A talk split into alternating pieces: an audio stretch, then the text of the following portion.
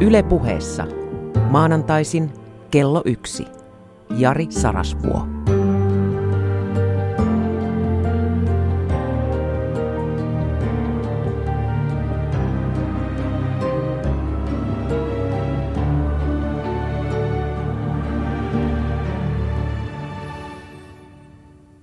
Rakas ystävä, me olemme elossa ja se tarkoittaa matkan tekoa. Suurimmalle osalle ihmiskuntaa tämä matkan teko on selviytymistä, myös vahvoille, ainakin ison osan elämästä. Mikään asema tai varallisuus tai terveyden aste ei säästä ihmistä siltä, että välillä elämästä tulee selviytymiskamppailua. Ja missä me sitä matkaa teemme? Ajan virrassa ja aika. Se vastaa mysteeri. Mulle kävi tällä kertaa niin, että kun valitsin aiheekseni ajan ja sain tähän hyvää taustamateriaalia, johon sinnikkäästi perehdyin, nyt on pakko sanoa ystävät, että viime viikolla tiesin ajasta enemmän kuin tänään. Mä nimittäin erehdyin lukemaan ne Petri Ikosen mulle lähettämät aineistot ja Mä olen joskus aikaisemminkin koittanut ottaa selville, mitä se aika on ja mitä ihmisen valinnat ajassa tarkoittavat. Mutta kun nyt kävi niin, että, ja tätä se varmaan onkin sitten, kun ihminen suistuu johonkin esimerkiksi mielisairauteen, että se mieli tekee tepposet, se alkaa omaehtoisesti tuottaa sitä sisältöä vähän niin kuin pakonomaisesti, ahdistavasti, lamaanottavasti ja mä kelasin ja kelasin tätä aikaa. Ja tajusin niin hyvin, minkä takia ihmiskunnan historiat, su, su, his, nämä suuret ajattelijat, ne on yksi toisensa jälkeen nostaneet kädet pystyyn sen käsitteen aika edessä. Augustinus ja Leipzig ja Heidegger ja myös Einstein. Eivät kaikki tunnustaneet avuttomuuttaan, mutta joka tapauksessa esittivät voimakkaita varauksia omiin näkemyksiinsä. Yritän kuitenkin jossakin vaiheessa kertoa sen vähän, mitä enää ymmärrän, tai sen, mitä no, olisin saattanut ymmärtää vielä viikko sitten, jos en olisi yrittänyt perehtyä, mutta kun menin niin kertakaikkisen hämilleni ja tämmöisen kadotus, hukkatilaan, että, että tota, voi olla, että tällä kertaa valmistautuminen toimi meidän yhteistä hetkeämme vastaan. Mutta hei, me olemme tämmöisiä destinautteja, kohtalon kosmonautteja. Me navigoimme tässä aika-avaruudessa kohti arvokkaita, täyttymyksellisiä määränpäitä ja samalla koitamme selviytyä. Onneksemme ei aina ole ihan joka hetki kirkasta, kuinka vaarallista tämä touhu on. Mutta toden totta, suurin osa ihmiskunnasta ennemmin tai myöhemmin ajautuu tilanteeseen, jossa – me tässä aika-avaruuden virrassa me ajelehdimme. Me siis ajelehdimme muun roskan seassa tunteettomien merivirtojen ja säälimät näiden semmoisten sääilmiöiden armoilla. Ja mä haluan vähän pohtia tätä, ja se mikä on noloa, niin tässä täytyy aina niin kuin tässä vaiheessa esittää näitä varauksia, että en tahdo pahaa kenellekään ja en ole Ayn Randin yltiöindividualismin kannattaja ja niin poispäin. Se on vähän surullista, että näitä varauksia joutuu tekemään, mutta kun tuolla on näitä puolipöpejä, jotka ovat hirttäytyneet johonkin 20 vuotta sitten jostain kolumnista saamaansa ideaan, ja ne ei vaan pääse siitä irti, niin sitten mä oon taas niin pelkuri ja pehmeä, että mä etukäteen vesittelen. Mutta jospa sen jättäisi nyt tähän tällä kertaa. Hei, ajattele elämäsi näitä musertavia stressitekijöitä, siis semmoisia elämän olosuhteita, jotka tuottavat äh, kuormitusta, stressiä, raskauttavat sitä elämää pitkäaikaisesti. Tyypillisesti näitä musertavia stressitekijöitä ovat perhe. Se ei aina onnistu kaikki. Siis se on, se on siis tosi paljon pyydetty, että se perheelämä olisi stressitöntä, että sen pikemminkin vahvistaisi kuin kuormittaisi. Perhetyö, kaikille ei osu semmoista työyhteisöä, joka antaa voimaa ja tunnetta merkityksestä ja kirkastaa tätä kaoottisen maailman olemusta, jäsentää asioita. Suurin osa ihmisistä, niin kuin tänään aika pysäyttävästi kuullaan, kun mä referoin muutamia tutkimuksia, niin kokee, että nimenomaan siis se työaika, se on tämmöistä kadotuksen ja kiirastuen aikaa. No sitten on raha. Rahaan liittyy paljon stressiä. Kun sitä rahaa ei saa säästöön, niin se johtaa siis siihen, että pienetkin yllätykset öö, saattavat suistaa ihmisen talouden raiteelta. Tuolla on tämmöisiä rahastoja, joiden päälle on perustettu tämmöisiä mm, pikavippipankkeja, joissa on käytännössä 0,0 prosenttia luottotappioita, eli ihmiset maksavat sen 25 prosentin vuosittaisella korolla lainaamansa rahan, siis käytännössä 100 prosenttisesti takaisin. Ja nämä lainanottajat on ihmisiä, joille jos ne on sinkkutalouksia, niin niiden tulot on 6500 euroa tai enemmän kuukaudessa. Jos ne on, jos ne on tota, siellä on kaksi aikuista ihmistä, niin yhteenlaskettujen tulojen täytyy olla yli 11 000 euroa kuukaudessa. Mutta silti he lainaavat 25 prosentin vuosikorolla – ja maksavat säntillisesti kyllä takaisin, koska eivät missään olosuhteessa halua itselleen luottotappiota tai luotto, tämmöistä luottomerkintää, siis luottohäiriömerkintää, koska se vaikuttaa sitten ihan kaikkeen. Siis kaikenlaisten leasing-sopimusten solmimiseen ja erilaisten luottokorttien ja vuokrasuhteiden ja vaikka mihin. Siis se on tässä yhteiskunnassa niitä luottotietoja ei kannata menettää. No sitten tulee kysymys, miten se on mahdollista, että ihminen, joka tienaa 6,5 tonnia tai enemmän, tai perhe, jossa tulot on yli 11 tonnia kuussa, sitä lainaa ottaa. No sen takia, että ei ole mitään puskureita. Eli se menee se astianpesukone joskus rikki. Tai suuhun on pakko joskus tehdä se viisauden. Se on, va- on vaan näin, että eräänä päivänä joku paikka sinusta leikataan. Tai, tai tota, no, kaikki tässä kuluu ja hajoaa ja, ja yllätyksiä sattuu, mutta jos niihin yllätyksiin ei pysty varautumaan, niin sitten se rahoitetaan tämmöisellä hyvin kalliilla lainalla. Meistä on tullut vähän niin kuin amerikkalaisia, että me elämme tämmöisellä niin kuin luottojen jatkoajalla. Että me niin kuin pelaamme semmoista kortti- ja luottopeliä – ja tämä liittyy siihen, mitä mä yritän kohta tässä sanoa. Näitä elämän musertavia stressitekijöitä tyypillisesti on ö, sairaus, raha, työ, perhe. On muitakin, mutta otetaan näitä esimerkiksi. Ja nämä aiheuttaa tämmöisen systeemisen tulehduksen.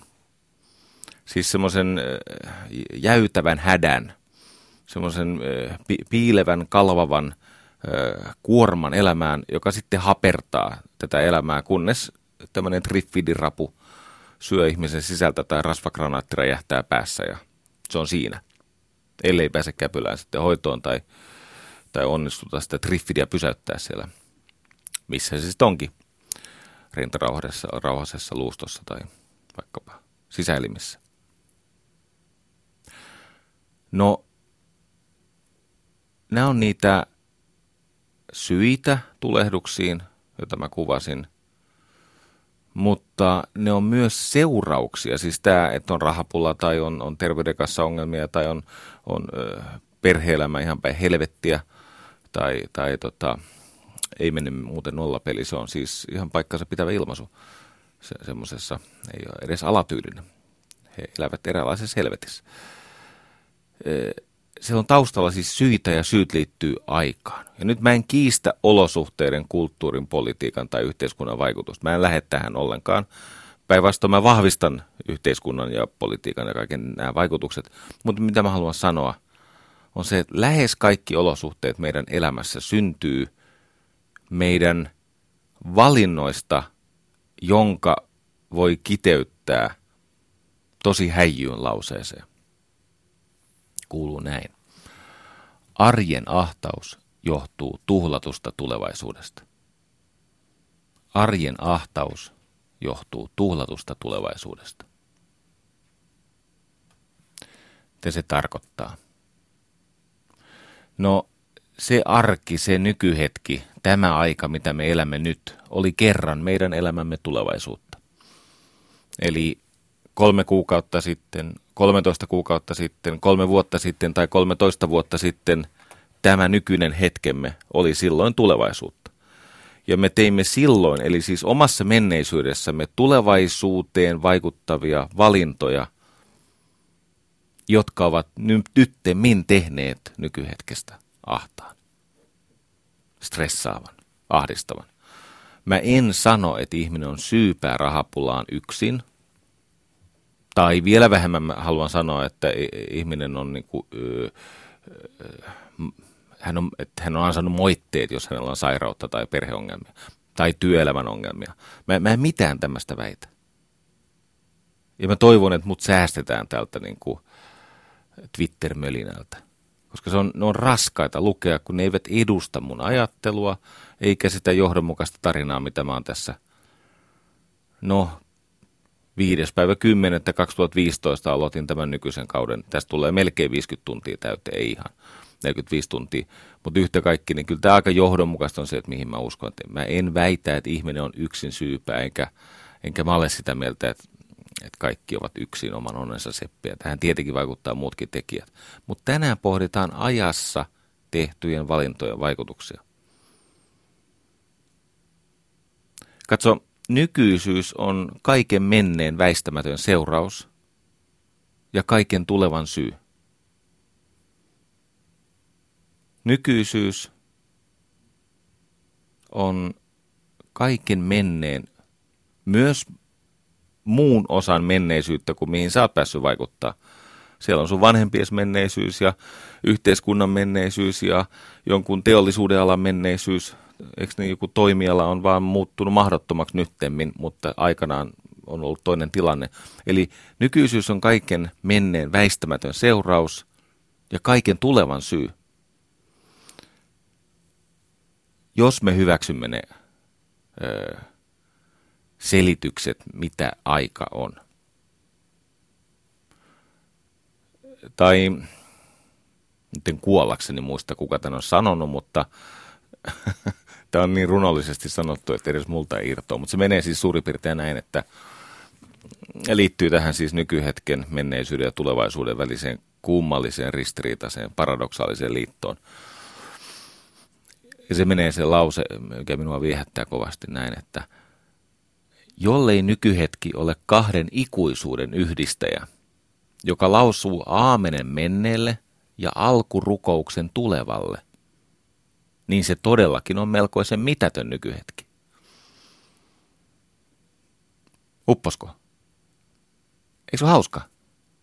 Eli tietyllä tavalla nykyhetkessä meillä on tilaisuus – hyväksyä menneisyys, ikään kuin paketoida se. jos sieltä menneisyydestä kumpuaa jotain ylimääräistä kuormaa meidän päällemme, niin me voimme tavallaan irtisanoutua siitä säteilystä, siitä haitasta. Sehän on mahdollista.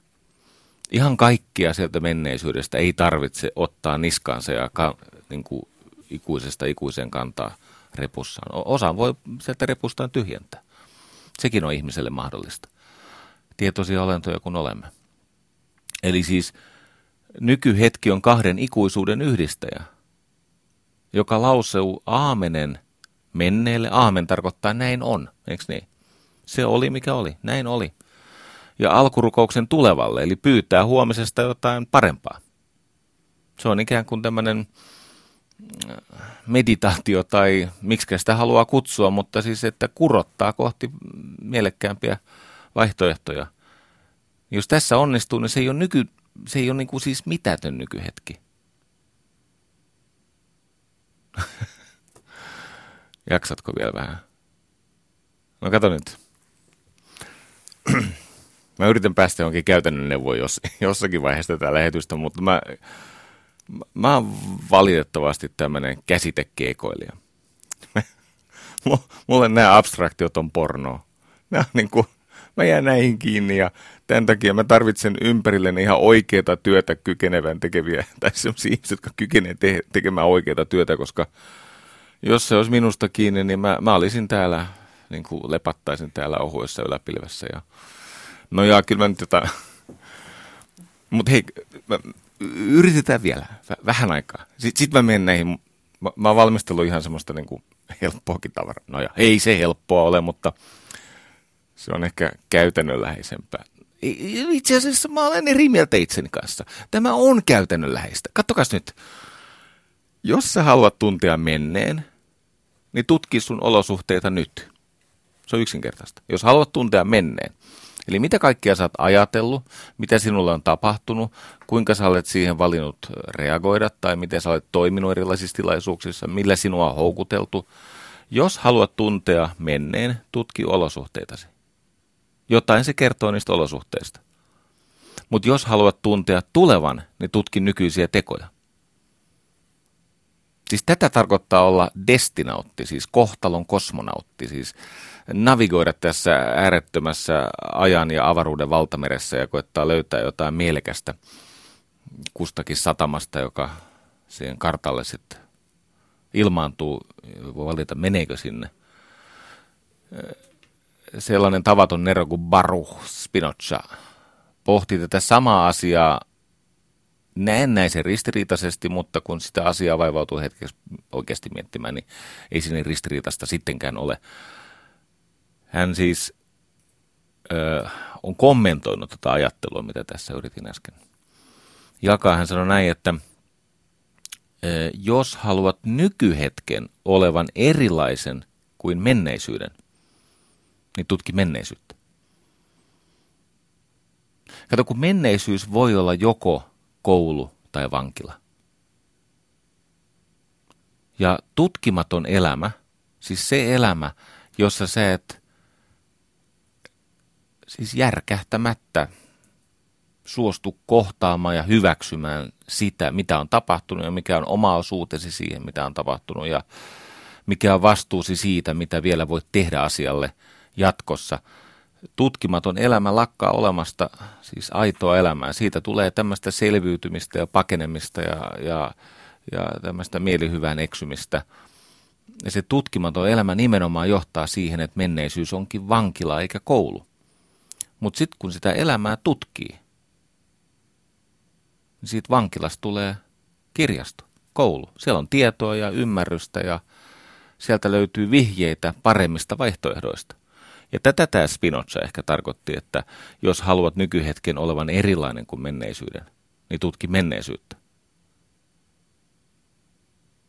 Monta kertaa, kun itselläni on tämmöinen ongelma, että mä oon vähän turhautumisherkkä, helposti petyn siihen, mitä saan ja, ja tietyissä tilanteissa – ää, mä pyydän yhtä ja sitten kun mä saan sen, mitä mä pyydän, kun mä oon aika taitava kutsumaan luokseni erilaisia tapahtumia, tilanteita, olosuhteita, mulla on tämmöinen, anteeksi mä sanon tämän, mutta mulla on tämmöinen kyky ilmentää omia ajatuksia siis todellisuudessa, sitä kutsutaan hienosti manifestaatioksi ja se siitä, mutta välillä kun mä tilaan itselleni asioita, jotka sitten toimittaessa osoittautuvatkin pettymykseksi tai huomataan, että mä en ehkä haluakaan tätä ja tämä on raskasta ja pelottavaa ja, ja liian ras, niin kuin, no se on jotain, jota mä en halua.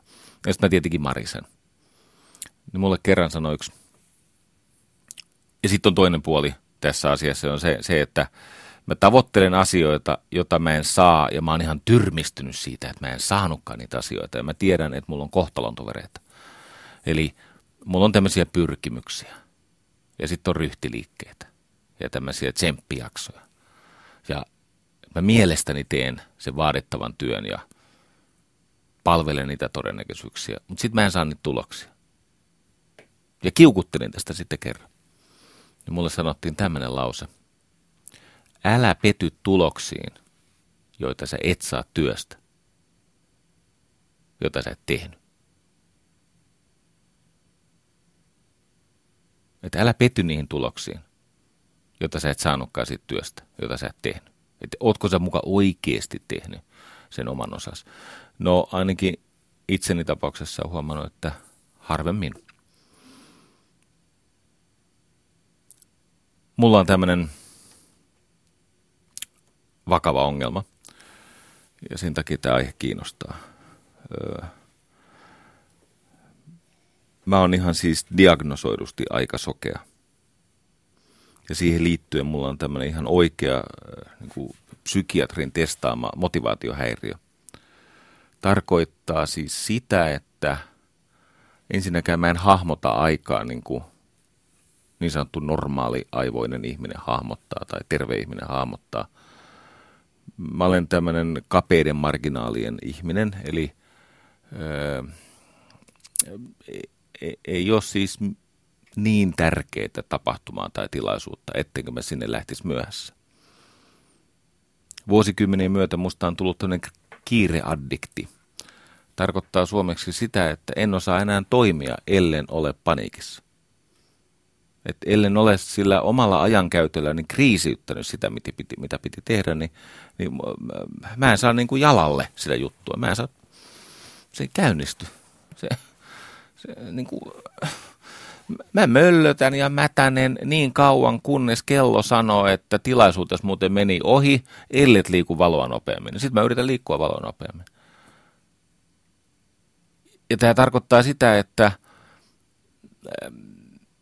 niin kuin, äh, mitä tulee aikaansaamiseen ja tekemiseen ja paikalle saapumiseen, niin mä tulen sinne myöhässä tai viime tingassa – Ja sitten siinä on korkea laaturiski, koska se voi myöskin vaikuttaa siihen tunnelmaan, jossa mä tulen siihen. Ja sehän joskus, kun joutuu tekemisiin epäilevien ihmisten kanssa ja itse on jo pohjalta vähän stressaantunut ja peloissaan ja hädissään siitä, että, että on myöhässä tai melkein myöhässä, niin sehän vaikuttaa siihen tekemiseen. Sitten tämä motivaatiohäiriö ilmenee sillä tavalla, että – jos mä tunnistankin jotain, mitä mä oikeasti haluan, mun on hyvin vaikea rakentaa semmoista säntillistä, systemaattista tekemisen polkua sinne. Mä eksyn. Ja se tekee asioista erittäin raskasta myös ympäristölle, eli muille ihmisille, jotka tätä mun tarinaa jakaa. Ja näissä kaikissa on kysymys aina suhteesta aikaa. Mä tarvitsen rakennetta, nimenomaan siis sellaista ikään kuin portaikkoa, joka, joka ajassa tehtävistä tapahtumista rakennetaan, mutta mä kammoksun sitä. No niin. Tätä kautta, että mulla on tämmöinen ihan oikea diagnosoitu häiriö, mä olen oppinut tajuamaan, että ei juuri kukaan muukaan oikein hahmota aikaa. Mä annan esimerkin. Mä luin semmoista Bodil Jönssonin kirjaa Kymmenen ajatusta ajasta.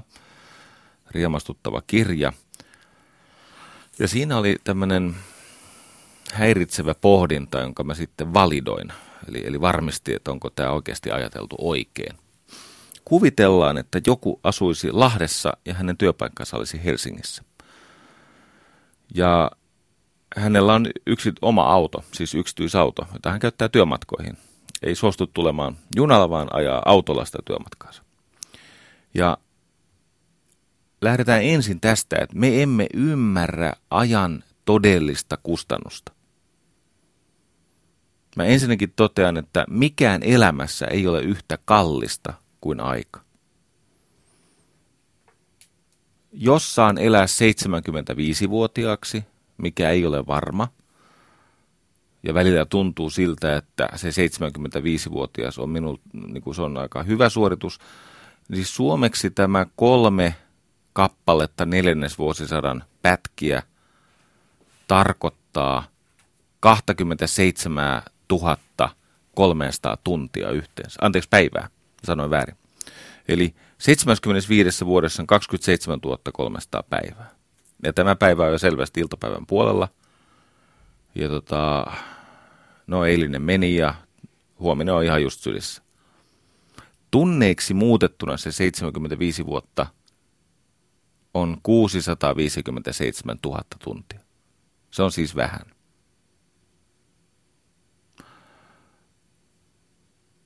Mutta lukemattomat asiat maksetaan ajassa. Jos ajattelemme vaikka yrityksen toimintaa ja sitten siitä heti kohta yksilön toimintaa, me palaan kohta tähän, tähän tota Lahdesta Helsinkiin työpaik- työpaikkamatkailuun tai kulkemiseen. Mutta mietipä paljon yrityksessä kulut ovat aikaan sidottuja. Vuokrat, palkat, korot, poistot. Kerran laskimme ihan siis vakavissamme, että kuinka paljon yrityksen kaikista kuluista verot on tosiasiassa aikasidonnaisia, siis ajan käyttö ja sen ajan käytön tehokkuus ja mielekkyys vaikuttaa siihen kustannukseen. Me päädyimme muistini mukaan luokkaan 85 prosenttia. Mietipä siis tavallisen ihmisen elämää. Kaiken maailman, kun ihmiset ostaa osamaksulla ja ne on, niillä on erilaisia liisareita ja elävät vuokralla tai lyhentävät lainojaan pankin kanssa sopimassa aikataulussa, maksavat korkoja, maksavat veroja ja niin poispäin ja niin poispäin ja niin poispäin. Jos menemme vähän pidemmälle, niin jopa nälkä maksetaan ajassa. Eikö niin nälkä tulee noin joka kolmas viiva joka viides tunti, suurin piirtein, jotain tällaista. Riippuu vähän se ihmisen rytmistä ja aineenvaihdunnasta. Eli me emme ymmärrä, että se pohjavaluutta, ydinvaluutta lähes kaikille on aika. Ja kun vuodet vierivät itse kullakin meistä, niin se mikä on jäljellä on pian vähäisempään kuin se, mikä on takana. Ja se jäljellä olevan ajan arvo tietenkin suhteessa kasvaa. Samalla kun semmoinen niin ymmärrys elämästä syvenee. Ja sitten on vielä näin, että kokemus elämän syvyydestä syntyy suhteesta tulevaisuuteen, ei suinkaan menneisyyteen. Siis se todellinen niin kuin aistimus siitä, että kuin, miten syvä on suhteeni elämään, se syntyy suhteesta tulevaisuuteen. Ei niinkään menneisyyteen. Mä palaan tähänkin kohta. Nyt me tulemme siihen Lahdesta Helsinkiin. Yksityisautolla tapahtuvaan siis ty, niin kuin työpaikkamatkailuun. Jos käytämme valuuttana sitä oikeata valuuttaa, eli aika – niin paljon maksaa töissäkäynti Lahdesta Helsinkiin yksityisautolla? No nopeasti voisi ajatella, että se on tunti, eikö niin? Ja tässä kohtaa soitin autoelektroniikan lehtorille, hän on pätevä kaveri, Vesa Linjaho. Vesa Linjaho ystävällisesti antoi virka-apua. Me aloimme laskea. Puhelimessa palloteltiin tätä. Hän on siellä Metropoliassa perehtyy siis autoihin ja ymmärtää autoilusta yhtä sun toista ja sitten vielä päälle aika paljon, niin, niin toden totta hän pystyy vahvistamaan tämän äh, Budil Jönssonin laskelman ja se menee näin. Ähm, se työmatka Lahdesta Helsinkiin maksaa noin viisi tuntia, ei suinkaan yhtä tuntia. Ja miksi näin on? No laskimme suurin piirtein, että kuinka paljon on sen auton pääomakulu, huoltokulu, johon kuuluu siis öljyt, renkaat ja mitä nyt autoa huolletaan. Ja, ja, ja tota, sitten tietenkin polttoainekulu. Ja Vesa totesi nopeasti, että no itse asiassa aika luotettava mittari tähän on siis verottajan määräämä kilometrikorvaus, koska se on niin kuin valtavasta määrästä autoja ja kilometrejä laskettu ja se on se noin 44 senttiä per kilsa. Ja sitten kun katsoo sitä suomalaisen keskipalkkaa, että jos käytetään nyt ö, laskun helppoudeksi, että se keskipalkka on noin kympin tunti netto. En nyt mene vannomaan, että tämä juuri oikein, mutta leikitään, että se tyyppi ajaa ihan tämmöisellä, se on Suomen suosittu auto, on kai Skoda Octavia ja se 100 kilsaa mennään – mennään sillä tota 44 senttiä per kilsa, niin siitä tulee, että itse sitä ajoaikaa on tunti, mutta sen kustantaminen on neljä tuntia päälle, se on siis yhteensä viisi tuntia sun elämästä. Ja kun sä tuut sieltä toivon mukaan kotiinkin samana päivänä, niin se onkin kymmenen tuntia. Tästä seuraa paljon lisää häiritseviä ajatuksia. Yksi on se, että se ajatus siitä, että kävisi kovin kaukana kotoa omalla autolla, ja jos ei siitä työmatkasta erikseen makseta kilometrikorvauksia verottaja hyväksymällä tavalla, eihän siinä ole mitään järkeä. Et koittakaa nyt helvetissä pendelöjä, vaikka ne meneekin ainakaan välillä lakkoon nämä konnarit ja muut, mutta siis onhan se siis se junalla, ju, junalla meno, ei se maksa viittä tuntia sun elämää. Tietenkin tässä yhtälössä sitten vaihtelevia osia ovat se, että, että mikä on palkka ja millaisella autolla ajaa ja niin poispäin. Mutta laskien tämän, laskien tämän, että todellinen kustannus onkin viisi tuntia sille Lahti-Helsinki välillä, niin yhtä hyvin se voisi mennä polkupyörällä. Se olisi 20 kilsaa tunnissa. se olisi sama kulu niin kuin elämän hinnassa laskettuna. Ihmiset eivät ajattele aikaa kuluna. Ne ei ymmärrä, että siis ne elämän krediitit, se mitä aikaa meillä on jäljellä, ne vähenee ja miten paljon aika ja eurot ovat sidoksissa toisiinsa. Ja sitten kun ajatellaan sitä ilmiötä, missä jotkut ihmiset vaurastuvat ja lopulta ehkä rikastuvat, miksi he vaurastuvat ja rikastuvat? Koska he pystyvät käyttämään toisten ihmisten aikaa niin, että se sataa omaa laari. Ja he pystyvät käyttämään myös toisten ihmisten riskissä onnistumista niin, että se sataa omaa laari. Jälkimmäinen on sijoittamista, ensimmäinen on esimerkiksi työnantamista tai johtamista tai yrittämistä. Pääsitkö mukaan? Tämä korkoa korolle efekti. Kun aika on inhimillisestä toiminnasta se, jolla on voimakkain korkoa korolle vaikutus, koska ajan funktioina tapahtuvat oppiminen, luottaminen, mm, tiimin kasaaminen, yrityskulttuurin rakentaminen, strategian toteutuminen, siis se on korkoa korolle ilmiö, varsinkin jossa se onnistuu ja kasvaa. No niin, Tämän lisäksi aika on myös emootioita. Siis aika on enimmäkseen tunnetiloja. Mä annan tämmöisen esimerkin. Ähm, mä olen melko merkittävän osan aikuiselämästäni elänyt niin, että mä olen rakentanut päivärytmini sen ympärille, että tärkeintä on aloittaa aamu treenaamalla. Siis, että mä teen aamulla ihan oikean treenin. Ja se on perustunut siihen, että se hyvin varhain aloitettu päivä, joka mahdollistaa sen treenin, se on semmoinen hetki siinä minun aikavirrassani, että juuri kukaan muu ei sitä aikaa pysty minulta anastamaan. Siis asiakkaat eivät vaadi sitä ja, ja työntekijät ei vaadi sitä. Ja se on siis se puoli seitsemästä – puoli kahdeksaan on semmoinen aika, että siihen ei kohdistu kilpailua. Sitten tällä hyvin varhaisella treenaamisella on lukemattomia hormonaalisia ja hermostollisia hyötyjä. Se siis, siitä on, se yksinkertaisesti muuttaa tämän koko yhtälön. Loppupäivä menee kuin siivillä ja ihminen on hyvin aikaansaava ja keskittyvä ja asiat sujuu. Pelko on vähäisempää ja ja tämmöinen niin kuin uteliaisuus elämää kohtaan suurempi. Mutta nyt viime vuosina mä en ole sitä tehnyt. Mä oon siis luopunut tästä, joka on mua palveluni älyttömän hyvin. Ja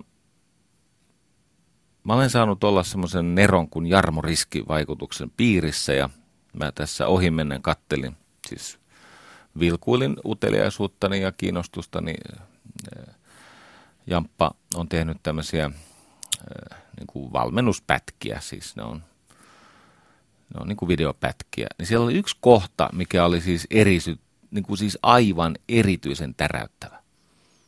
Ja mä haluan jakaa tämän, koska se liittyy tämän päivän teemaan. Mä täysin, että tämä kaveri on oikeasti nero, ja se on just näin. No mitä tulee urheilun harjoittamiseen tai treenaamiseen, niin e, volyymi on tärkeämpi asia kuin harjoittelun intesteetti tai laatu. Se, että se on säännönmukaista, se on riittävän runsasta ja siinä on siis sitä treenaamisen volyymiä. Se on, Se on kaikissa lajeissa. Se, että sä käytät aikaa siihen tarpeeksi, on tärkeämpi asia kuin se, että sä treenaat lujaa. Ja on, on totta siis sekä taitolajeissa että kestävyyslajeissa että voimalajeissa. Ja siinä nauhalasi Jamppa sanoi ohi mennen, hän ei aina itse tajua millaista niin kuin viisautta sieltä ääntöhengityksestä purkautuu kuulijalle. Hän sanoi että niin, että äh, ur, siis treenaamisen, urheilussa menestyminen, niin sekin perustuu tiettyihin prioriteetteihin.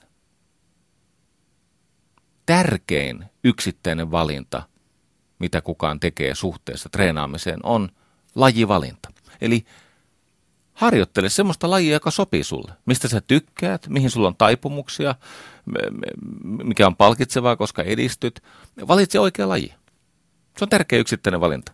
Ja sen takia kannattaa varsinkin nuorena tehdä paljon eri juttuja, jotta löytää sen oman jutun. Ettei liian aikaisen lukkidu johonkin. Ei mulla ole tietenkään mitään sitä vastaa, että ihmiset pelaa jääkiekkoa tai jalkapalloa ompimielisesti, vaikka se ei heille sovi, mutta eihän siinä mitään järkeä. Vaan sun pitäisi tehdä niinku e- eri juttuja, ja sit voi paljastua, että toden totta, mulla laji on jalkapallo, mulla laji on jääkiekko. Mutta jos siellä on taustalla telinevoimistelua ja ties vaikka mitä laskettelua ja, tai maastohiihtoa, niin tietenkin sä pärjäät myös siinä jääkiekossa jalkapallossa paremmin, kun sulla on Rika Suurelutausta. Kysy Peter Forsbergilta tai Jari Litmaselta ja näitä on ties vaikka kuinka paljon näitä esimerkkejä. Eli numero yksi valinta on se, että sä valitset itsellesi sopivan lajin. Sellainen se, mistä tykkäät ja mihin sulla on taipumuksia. Mutta sitten tulee tämä juttu. Toiseksi tärkein Toiseksi tärkein urheiluun liittyvä valinta on päätös, milloin sä treenaat. Eli minä ajan hetkenä sä harjoittelet. Koska se rytmittää sitten ravinnon palautumisen, arjen, perheelämän, mahdollisen työelämän tai useimmilla ihmisillä työelämän. Ja mä ajattelin, että tämähän on totta. Että jos se urheilija tai treenari valitsee oikean hetken ajassa, niin se vaatimus, menestyksen tärkein vaatimus eli volyymi, koska se jatkuvuus ja volyymi, se tulee siitä valinnasta, että sä tiedät täsmälleen, koska sä treenaat. Ja tämän mä olin kadottanut. Kato, silloin joskus aikanaan, kun mä olin päättänyt, että te, tapahtumia tapahtumia treenaan aamulla 6.30. Tai se aika oli 6.45 myöhemmin siinä Fight Clubissa, mutta kumminkin että 6.30, 6.45 alkaa mun treeni, oli mikä tahansa tilanne, jopa siis pienessä tämmöisessä, niin kuin, että jos vähän nokkatukossa ja, ja pikkasen päätä särkeä, mutta en ole kuumeessa e, e, eikä ole mitään sairautta, niin aina 6.30, 6.45. Se oli se hetki, mitä kukaan ei multa vie. Niinpä mä treenasin sen 6 5 kertaa viikossa ja sinne tulee itsestään progressiota. Ja nyt Yksi elämän suuria taitoja on taito elää rytmissä. Taito tajuta näitä eri rytmejä, siis okei. Okay. Ihmisen taajuus lepotilassa on noin yksi hertsi. Ja olisi itse asiassa hyvä, että olisit sen verran hyvässä kunnossa, että sun taajuutes lepotilassa olisi alle yhden hertsin. Ja tässä kun mä teille puhun, nyt mulle ei ole sykemittari päällä – mutta tota, hertsihän on siis tapahtuma, yksi tapahtuma per sekunti, eikö niin se on yksi hertsi. Ja tämä mun ihmisen taajuus, joka on siis hieman epätieteellinen käsite, mutta siis tarkoitan sille, että se nyt luetaan sydämestä tällä kertaa. Se voi, voisi lukea jostakin muualtakin, mutta tämä on aika kätevä tämä sydän. Ainakin Ayurvedan lääkäreiden mielestä. No niin, mutta ajattelepas tätä. Jos sun lepotilataajuutes on selvästi yli yksi hertsi, niin sulla voi olla semmoista systeemistä stressiä tai huonoa kuntoa tai sä et levossakaan saa lepoa. Tiedätkö, jos leposyke on vaikka 80, niin sehän tarkoittaa sitä, että nuorena hautaa. Ja siinä välillä ei oikein mitään voi tehdä ilman, että maitohappo pysäyttää pelin. Mutta sitten voitaisiin miettiä myöskin sitä, että jos se ihmisen taajuus lepotilassa on, anteeksi, yksi hertsi, niin millä taajuudella tämän arjen työn pitäisi sujua? No ei mielellään kauheasti yli kahden hertsin. Nyt jos esimerkiksi, mä oon melko varma, että mun syke tällä hetkellä ei ole 120. Jos olis, niin olisiko se hyvä asia? No ei se 50 ole, jos tämmöistä työtä tekee 40, 50, 60 tuntia viikossa, niin kyllä siinä oikeasti, niin kuin, siinä tulee noutaja. Saa käydä pumpun päälle. Tämä taito elää rytmissä. Oletteko kuullut sellaisesta ähm, ADH, ADHD-potilaille ja muillekin tämmöiselle hetken lapsille ja impulssiohjautuville. Siis tämmöiselle, kun meillä on nykyisin tämä psyykkinen entropia, eli meidän niin kuin huomiokykymme mätänee. Siis se kyky keskittyä asioihin heikkenee koko ajan. Me olemme jatkuvasti tämmöisten erilaisten häiriöiden ja, ja, ja tämmöisten niin kuin eri suuntiin meitä kiskovien juttujen uhreja niin, niin äh, muistaakseni siis 80-luvulla, sillä ei ole niin väliä, koska se oli, mutta tämmöinen äh, Francesco Cirillo keksi äh, hyvin yksinkertaisen tavan rytmittää työtä. Ja tämä on siis to, ennen kaikkea toimistotyötä. Se on nimeltään Pomodoro. Pomodoro. Ja Pomodoro tulee italian kielestä tarkoittaa tomaattia. Hänellä sattui olemaan semmoinen tomaatin näköinen munakello. Siis tomaatin muotoinen ja värinen, siis tomaatiksi muotoiltu semmoinen ajastin. Ja kun hän tiesi, että ihminen, joka on keskeytysherkkä ja impulsiivinen ja säntäilevä ja äh, kärsii tästä psyykkisestä entropiasta, tämä rispaantuu tämä kyky tehdä syventyvän huomion ohjauksessa jotain mielekästä, niin aika varhain on tiedetty, että jos ihmiselle laittaa, että okei, mä väännän tästä kellosta sulle 25 minuuttia. 25 minuuttia, pat kaiken peli. Niin kyllä se 25 minuuttia jaksat keskittyä. Sitten pidetään taukoja, tanssitaan ilman vaatteita toimistossa ja tehdään jotain ihan muuta. Sitten taas tulee hetken kuluttua, kun on vedetty se viiden minuutin tai jonkun minuutin tauko, niin sitten taas otetaan se tomaatti käteen, pomodoro-tomaatti, ja zzzt, käännetään – että nyt tehdään vaikka matkalaskuja 15 minuuttia. Tänään ei tarvitse tehdä kuin 15 minuuttia matkalaskuja.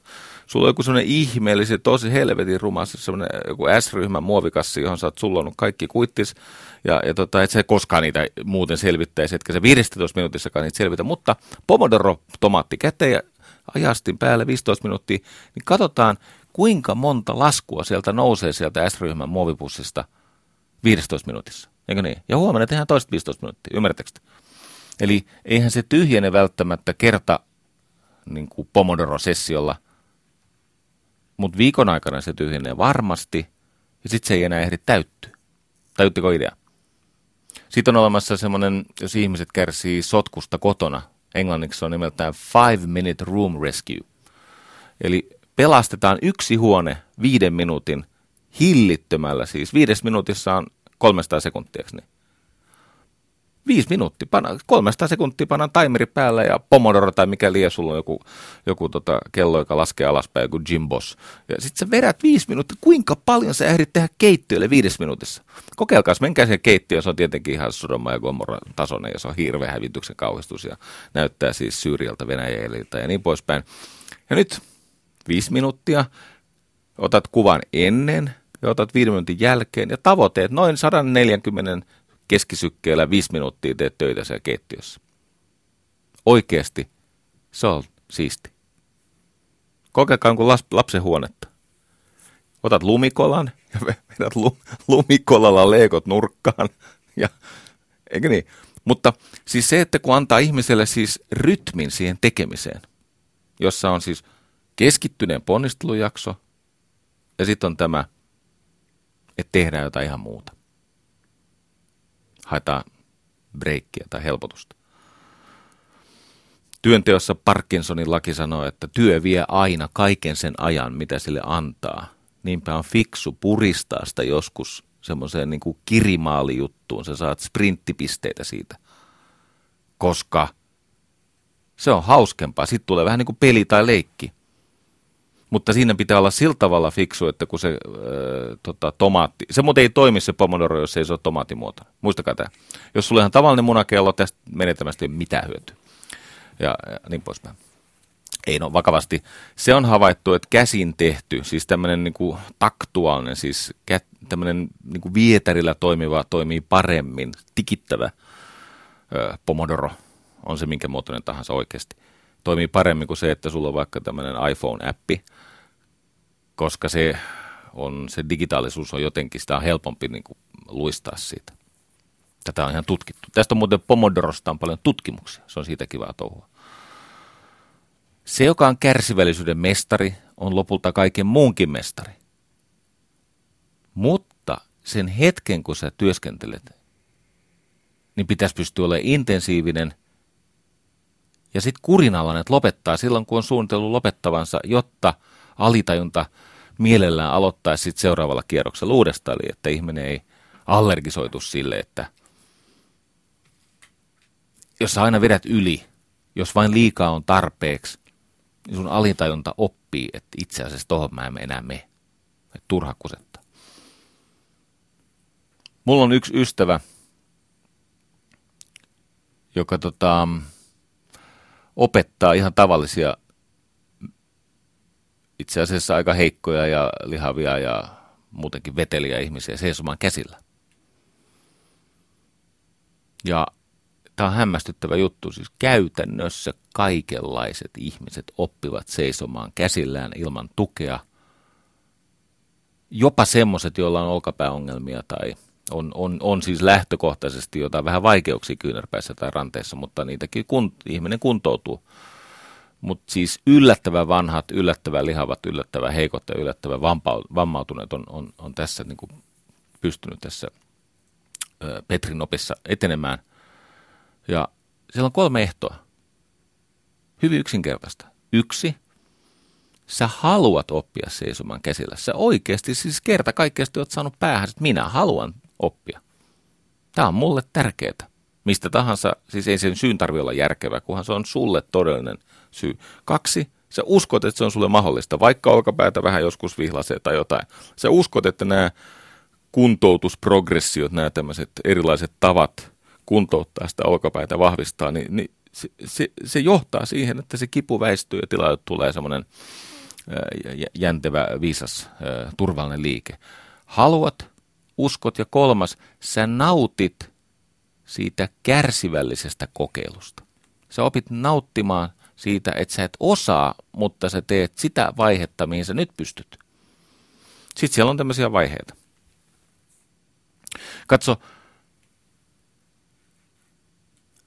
elämässä se kyky ohjautua ennakoinnin perusteella, siis sen perusteella, että sä rakennat. Nyt mä opetan asiaa, johon mä en aina itse pysty, mutta sitten erilaisilla mittareilla voidaan osoittaa, että mä oon joskus pystynyt ja tänä päivänäkin pystyn, kun mä saan tukea.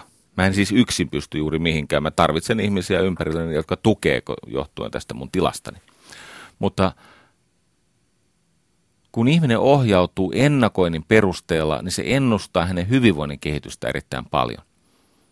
On siis havaittu, että ihmisille, jotka syrjäytyy tai ajautuu rikollisiksi tai, tai jättää koulut kesken tai, tai tota, on vaikeuksia, vakavia vaikeuksia tunneelämän tai työelämän kanssa, he eivät ole ennakoivia, heidän siis heiltä puuttuu kyky nähdä sitä tulevaisuusulottuvuutta.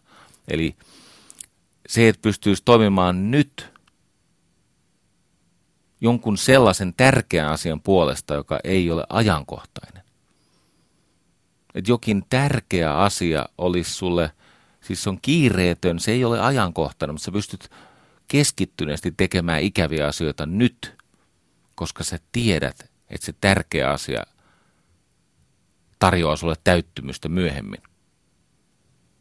Nämä ihmiset, joilla on pisin ennakointijänne – he ovat parhaiten koulutettuja ja työelämässä parhaiten pärjääviä ja perheelämä sujuu ja nämä neljä musertavan stressin lähdettä, jota mä tässä lähetyksen alussa kävin läpi, eli perhe, työ, raha, terveys, ne on ennakoinnin funktiot. Itse asiassa johtajuus elämässä on ennakointi. Ja huomatkaa, nyt teille puhuu ihminen, joka, no, tällä hetkellä siis etusormi pystyssä opettaa asioita, joita itse pitäisi kipeästi oppia. Eli mä en ole tässä millään tavalla niin kuin etumatkalla tai mä puhun pikemminkin siitä kokemuksesta, että mä en ole ollut tässä kauhean hyvä. Mutta mitä tulee aikaan, niin eniten valtaa meillä on tulevaisuuteemme. Vaikka tulevaisuus on, enno, se on ennustamaton, eikö niin, me tiedämme siitä vähiten. Me tiedämme aika paljon nykyhetkestä, me tiedämme vielä enemmän menneisyydestä, tulevaisuudesta me tiedämme vähiten, mutta meillä on silti eniten valtaa siihen tulevaisuuteen. Kato, se mikä on mennyt, se on menetetty ja siihen on vaikea vaikuttaa enää muuten kuin merkitysten tasolla. Sä voit muuttaa menneisyyden tarinaa vähän, siis uudelleen kirjoittaa sitä, että mitä ta, niin kuin asiat lopulta merkitsivät. No sitten nykyhetkessä meillä on valtaa, mutta me törmäämme aika nopeasti rajoihimme. Nyt mä olen täällä Pasilassa, niin mä en tällä hetkellä voi olla kauniaisessa, eikä yksinkertaista. Eli nykyhetkessä törmäämme nopeasti rajoihimme, mutta se mistä me tiedämme vähimmen, vähiten, eli tulevaisuus, sitä me voimme muotoilla eniten. Se on yksi näitä ajan hassuja paradokseja. Aikoinani onnistuin siis yrittäjän aika hyvin, kun keksin tämmöisen ihmeellisen ilmiön, että asiakkaat antavat kalenteristaan meille aikaa helpommin kolmen viikon päähän kuin kolmen päivän päähän. Meillä on enemmän valtaa asiakkaan kalenteriin kolmen viikon päästä kuin kolmen päivän päästä. Tätä ei nykytiede ole vielä selvittänyt, miten tämä on mahdollista, mutta näin se kuulemma on. Ja nä- tätä me sitä aloimme toteuttaa ja, ja, ja tässä ky- kävi kyllä hyvin, koska aika monessa ammatissa on kysymys siitä, että pitää jutella niiden ihmisten kanssa, jotka epäilee sua, mutta tutustuttuaan ovat todella iloisia asiakkaita. Eli mitä enemmän tapaa niitä ihmisiä, jotka torjuu sun tarinan, sitä laajemmalle se oma tarina leviää ja sitä enemmän lopulta löytyy ne, jotka ottaa sen tarinan omakseen ja levittää. Ja muistakaa, että käännynnäiset on aina kiihkeämpiä. Hmm. Aika on sosiaalisia sopimuksia. Ja stressi tulee tietoisuudesta näiden sosiaalisten sopimusten vallasta. Mä mietin vaikka tätä Yle Puhe monologisarjaa. Minkä ihmeen takia tämä kuormittaa näin paljon? Et mik, miksi tämä on näin stressaavaa ja, ja, ja tota... Tämä on nimittäin tähän valmistautuminen, kun mä sitä maanantaisin teen, mä herään viideltä – ja mä oon sitä ennen lukenut aika paljon, mutta se loppuvalmista herään viideltä. Mä valmistaudun niin intensiivisesti, että noin kello kymmeneltä mun on pakko käydä nukkumassa. Mun on pakko laittaa aivot pois päältä, jotta mä oon virkeänä täällä sitten tämän tunnin suoran. Ja sitten mä pohdin sitä, että eikö tämän voisi tehdä helpommin. No, itse asiassa kyllä voisi. Tällä kokemuksella ja teemoja tarkkaan valiten, niin ei tätä tarvitse tehdä tällä valmistautumisen määrällä. En mä kuitenkaan yhdessäkään näistä sessioista saa kun ehkä kolmasosan siitä valmistamastani aineistosta niin kuin teille toimitettua. Ja te aistitte sen, että mä oon tosissani. Mutta se stressi tulee siitä, että on syntynyt sosiaalinen sopimus. Mä teen kaikkeni, koska sä teet myös yli oman osasi kuulijana siis nythän on paljastunut, että kuulijat tuolla tekee, niin kuin sinä teet siellä asioita, jotta et normaalisti radiota tai tietokonetta kuunnellessa tekisi. Sä keskityt tähän niin kuin tämä olisi sun työtäs. Tosi moni on toiminut näin. Ja sä annat mulle anteeksi mun hairahduksia ja virheitä ja epigeneettisiä tulkintojani, joka myönnän on aika su- tämmöisiä halkkipoikki pinon tyylisiä, mutta sen takia, että on syntynyt sosiaalinen sopimus. Ja tämä sosiaalinen sopimus on itsessään kuormittava, siis stressaava. Ja nyt tulee, kato kun tämä kanssakäyminen maailman kanssa on näitä sosiaalisia sopimuksia, ja sitten kun niiden sosiaalisten sopimusten taakka kasvaa, että on, ne on aina vaan niin kuin isompia, niin sitten käy näin, että mitä tulee työhön, niin onnettomat eivät tähän pysty – Siis he voisivat tämän tehdä, mutta eivät suostu, ja koska voisivat, mutta eivät suostunut, hetken kuluttua eivät myöskään pysty. No sitten velvollisuuden tuntoiset kokee, että heidän on pakko tehdä tätä, heidän täytyy tehdä, ja se on itsessään, se menee pakottamiseksi ja puskemiseksi. No sitten nämä, jotka pärjää, ne pystyy, mutta vain vapaat ihmiset pääsee siihen tilanteeseen, jossa ne kokee kiitollisuutta siitä tekemisestä. Eli se ohjauspiirre, ohjauspiste siirtyy ulkoa sisälle. Ja tämä tuo meidän, mä, Jyri Paavilainen toimitti mulle tutkimuksia tästä niin kuin ajan, miten paljon sitä aikaa käytetään. Mun täytyy sanoa, että nämä on aika järkyttäviä nämä tutkimukset.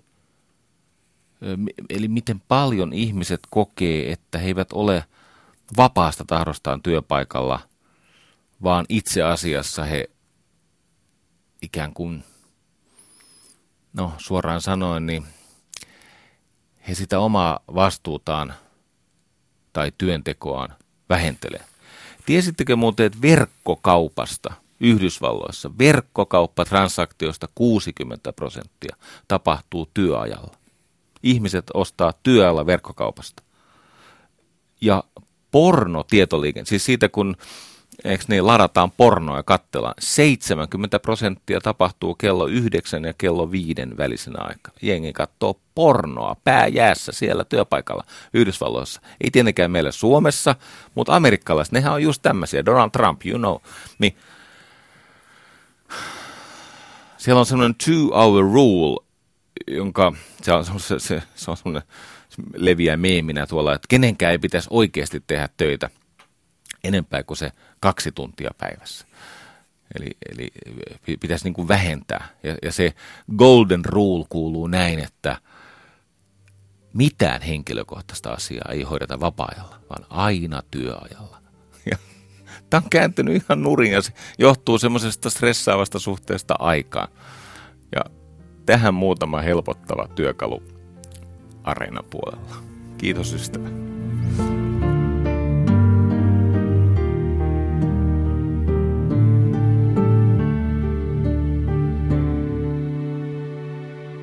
Yle puheessa Jari Sarasvuo. Niin, tuolla Mendenissä, siis tämä on Saksassa, tällainen valtion virkamies tai, tai kunnan, mutta yhtä kaikki siis virkamies jätti semmoisen jäähyväis viestin työkavereilleen, jossa hän totesi, että viimeiseen 14 vuoteen hän ei ole tehnyt hetkeäkään työtä.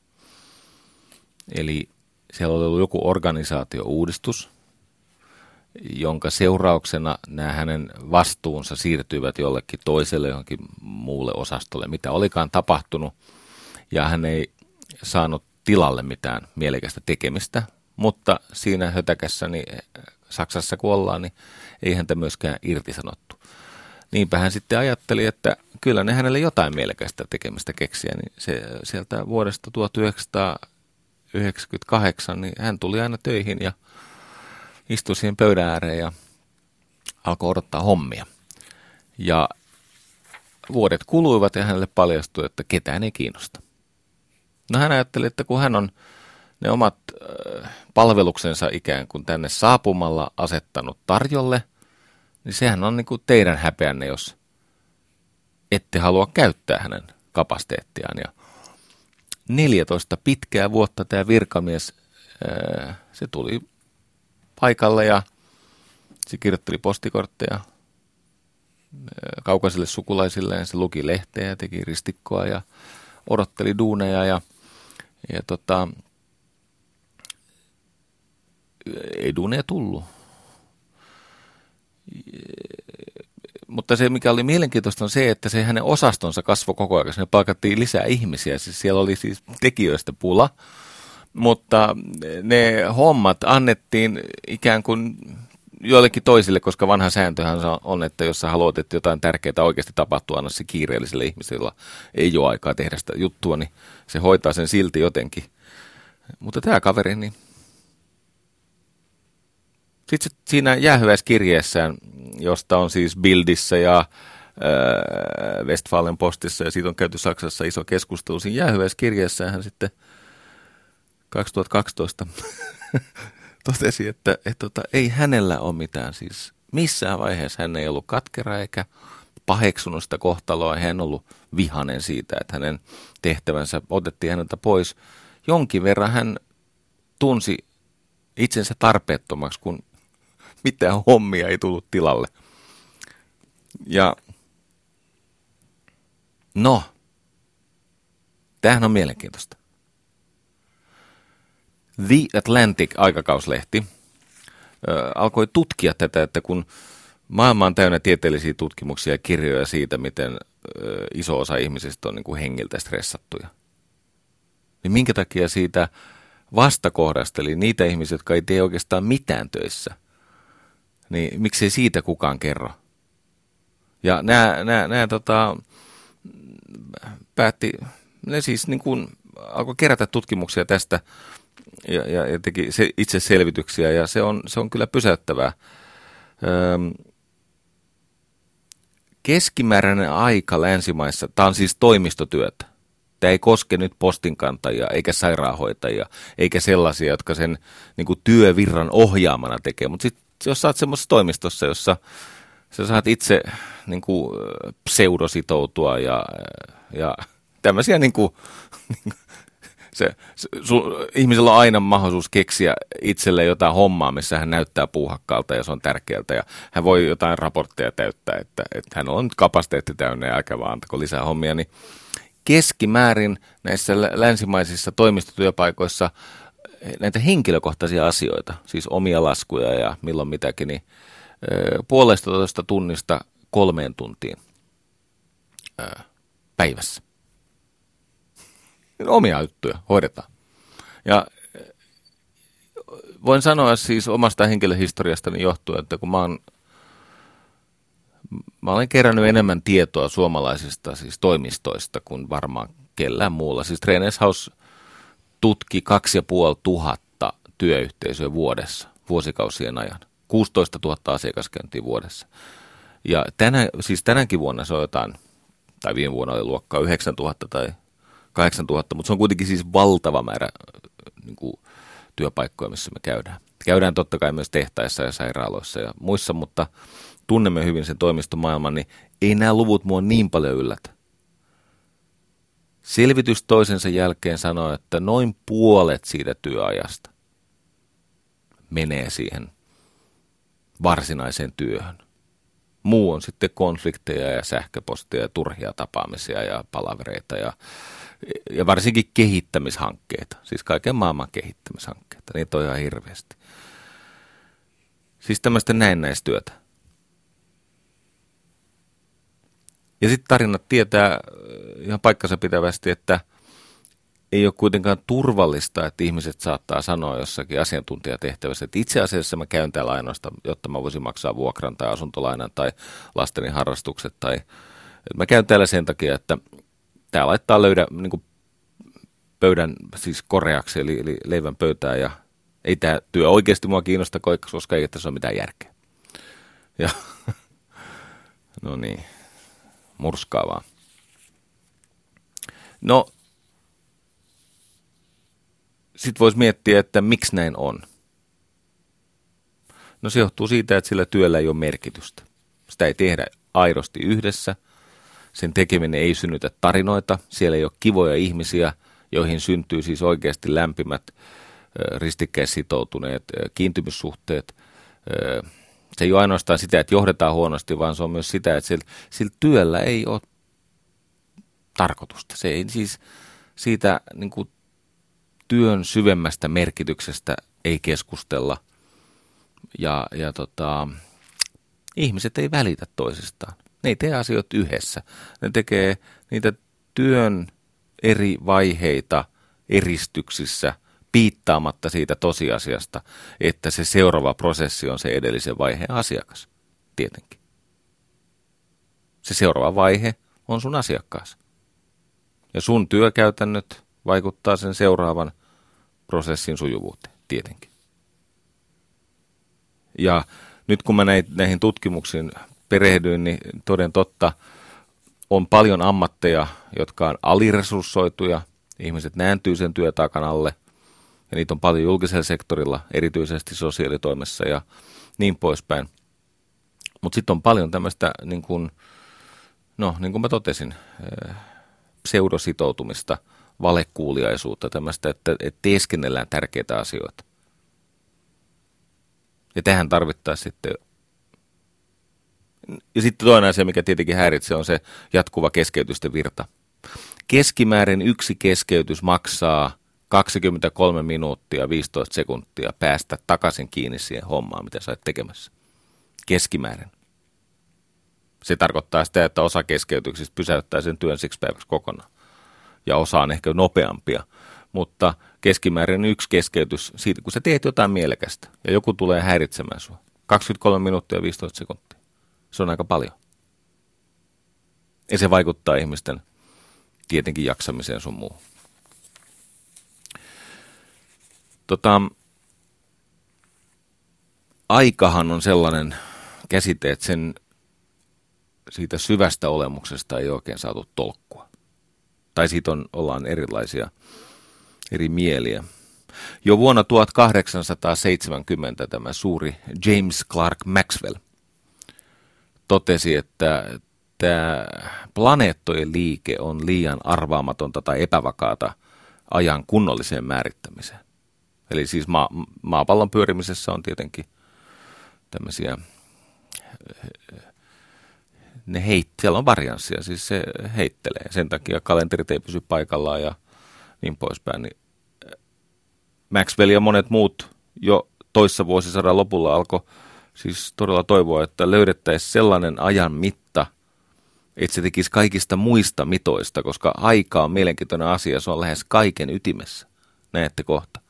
Niinpä ne päätyi sitten sellaiseen tota, lähtökohtaan, että cesium-133 atomi, kun se värisee, tärähtelee, välähtelee kahden energiatilan välillä. Öö, mä yritin ottaa selville, että mi, mi, mikä tärinä siellä on käynnissä, mutta, mutta tota, sekä suomeksi että englanniksi niin ne oli mulle käsittämättömiä. Mutta se on selvää, että cesium värisee, tärähtelee, värähtelee, välähtelee ja eikö niin? Mutta seuraavan mä tiedän sitten tarkemmin. Sekunti tarkoittaa sitä aikaa, jonka aikana – 9 miljardia 192 miljoonaa 631 777 kertaa tämä värinä tärinä välähdys tapahtuu tässä cesium 133 atomissa kahden eri energiatilan välillä. Eli ne on määritellyt sen kuule tarkkaan se sekunnin. 9 miljardia 192 miljoonaa 631 1777 kertaa. Ja kun ne pääsi tähän, ne innostu siis määrittelee ihan kaiken. Metri. Ennen metri oli metri. No nyt taas metri tarkoittaa sitä matkaa, jonka valo kulkee ilman ylimääräistä häirintää, eli tyhjössä sekunnin 299 792 1458 osassa. Tämä on ajanut kaikki nämä kehittyneet yhteiskunnat tämmöiseen kellotettuun aikakäsitykseen. Me elämme siis kellotettua, siis tämmöistä määrämuotoista tasarytmistä, yhteismitallista, kun ennenhän aika oli eri kaupungissa eri. Kussakin kaupungissa oli oma aikansa, eikö niin? Ja pitkään eri maissa oli eri aika. Öö, siis minuuttiviisarit, jos mä muistan oikein, tuli vasta 1800-luvulla kelloihin. Niin kuin vakavasti.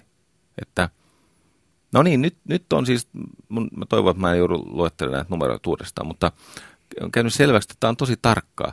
Ja tämä on niin sanottu kronosaika, eli kellotettu aika. Ja tämä kronosaika aiheuttaa stressiä. Se juuri aiheuttaa sitten vieraantuneisuutta, väsymystä, sellaista tunnetta, että tässä ei ole mitään mieltä. Se siis tehostaa sellaisissa hetkissä, että siitä ihmisestä tulee kone, mutta koska hän ei koskaan kykene samaan nopeuteen, virheettömyyteen, taloudellisuuteen, tehokkuuteen kuin kone itse kykenee, niin se ajaa ihmisen kriisiin, siis tämmöiseen niin kuin, äh, lajieksistentialistiseen kriisiin, että mitä järkeä tässä työnteossa on. Tämä tämmöinen tiedonpalvonta tai asioiden niin kuin ääritäydellistäminen. Ja sitten on toinen aika, jonka nimi on Kronos. Anteeksi, Kronos on tämä kellotettu aika ja toinen aika on nimittäin Kairos. Ja Kairos on tämä koettu aika. Se on se aika, joka venyy, josta katoaa nämä niukkuutta aiheuttavat tunteet. Silloin kun ihminen on Kairoksessa, hän ei tunne kärsimättömyyttä, kiirettä, stressiä, väsymystä, hätää. Se kairos vie meidät flowhun. Kairos aiheuttaa tämmöisen, siis koettu aika, kairos aiheuttaa päättymättömän nykyhetken. Se on juuri tämä, mitä nämä filosofit tässä alussa puhuivat. Se aiheuttaa sen, että elämään syntyy semmoinen luontainen, eh, niin kuin terve, epärytminen rytmi. Siis kaikki nämä pomodorot ja nämä nykyaikaiset äh, GTD, eli Getting Things Done menetelmät, perustuu siihen, että sitä, sitä niin kuin epäkeskeistetään, epätäydellistetään. Siis sinne tuotetaan semmoista niin kuin ajan sattumaa ja epärytmisyyttä, joka antaa meille tilaisuuden hengähtää ja päästä karkuun tätä vieraantu, vieraantuneisuuden tunnetta, joka tulee siitä kronoksesta se koettu aika, kun siinä on aika vääristymä ja me, me, me, me niin kuin irtaannumme niistä tukahduttavista, niukkuutta synnyttävistä, kivuliaista tunteista ja me menemme semmoiseen niin kuin siunattuun rajattomuuden tilaan. Tämä Yle Puheen monologi on yksi esimerkki siitä. Ihmiset oikeasti kuuntelee näitä vaikka jos tämän kirjoittaisi siis litterois, kirjoittaisi kaiken mitä näissä on puhuttu, yhteensä melkein 70 tuntia kesäkuun 13. päivän mennessä, jotain tämmöistä, niin ei se tekstinä kauhean vaikuttavaa kyllä olisi. Se olisi suorastaan sietämätöntä soopaa. Mutta se onkin se yhteinen hetki, se meidän välille syntynyt tunnelma, jossa me olemme molemmat kairoksessa siinä päättymättömässä nykyhetkessä, josta me pystymme näkemään asioita kirkkaammin ja niin kuin Henry David Thoreau sanoi, että ikään kuin voisit viettää aikaa loukkaamatta ikuisuutta. Tarkoittaa siis sitä, että sun on paras viettää sitä aikaa niin, että se resonoi jossakin ajattomissa halleissa se sun tapa viettää sitä aikaa. Se on tämmöinen meditatiivinen niin kuin transsitila. Se, joka näkee ikuisuuden kaikissa asioissa, näkee Jumalan, mutta joka näkee niissä vain järjellisyyden tai järjettömyyden, näkee itsensä. Blake, William Blake, 1600-luvulla. Ne on siihen aikaan jo miettinyt tätä, että tämä täydellistävä, pakottava ihmistä muottiin runnova aika johtaa vastarinta liikkeeseen nämä kaikki two-hour rulet, jos googlaatte two-hour rule, niin siellä on tämmöisiä keinoja, että kuinka työnantajalta varastetaan takaisin se aika, jonka me luovutimme tätä palkkaa ja työtehtävää vastaan ja se paljastui petokseksi, niin varastetaan se takaisin itsellemme. Siellä on tämmöisiä siis, se on valtava aarreaitta siitä, että kuinka se, se niin kuin vahinko otetaan takaisin. Eikö niin? Ne on ymmärtänyt näitä jo silloin Emerson sanoi, että päivä on ikuisuus pienoiskoossa. Maksimi Korki, eikö niin? Menneisyyden vaunuilla et pääse mihinkään. Siis se, että sä elät semmoisessa niin ahtaassa, tukahduttavassa ajassa, johtaa voimien loppumiseen, mutta se johtaa myös siihen, että sä et näitä ajan hyökyaaltoja vastaan, sä et jaksa uida, kun sä et ymmärrä surfata sulla on se lauta siinä lähellä, niin älä, älä, älä yritä uida niitä vastaan, koska voimat loppuu ja sinne mitään mieltä. Se on se vuorovesi ja se, se hyökyaalto on sua vahvempi. Niinpä pitää surfata. Sen takia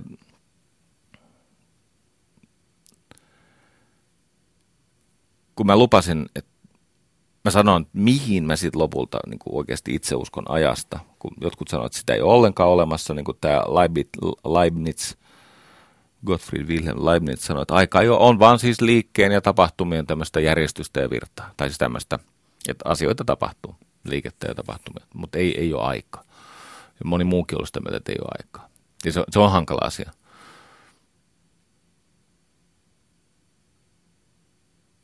Mä oon niin pehmeä päästä, että jos mä joskus kuulen semmoisen selityksen, joka miellyttää mua, niin mä alan selittää sitä eteenpäin siinä toivossa, että ensin itse uskoisin siihen ja muutkin sit uskois. Mä oon nimittäin lukenut semmoisen väitteen, että aika on se, jonka kautta entropia toteutuu. Siis entropia, kun kaikki pyrkii kohti alempaa energiatilaan.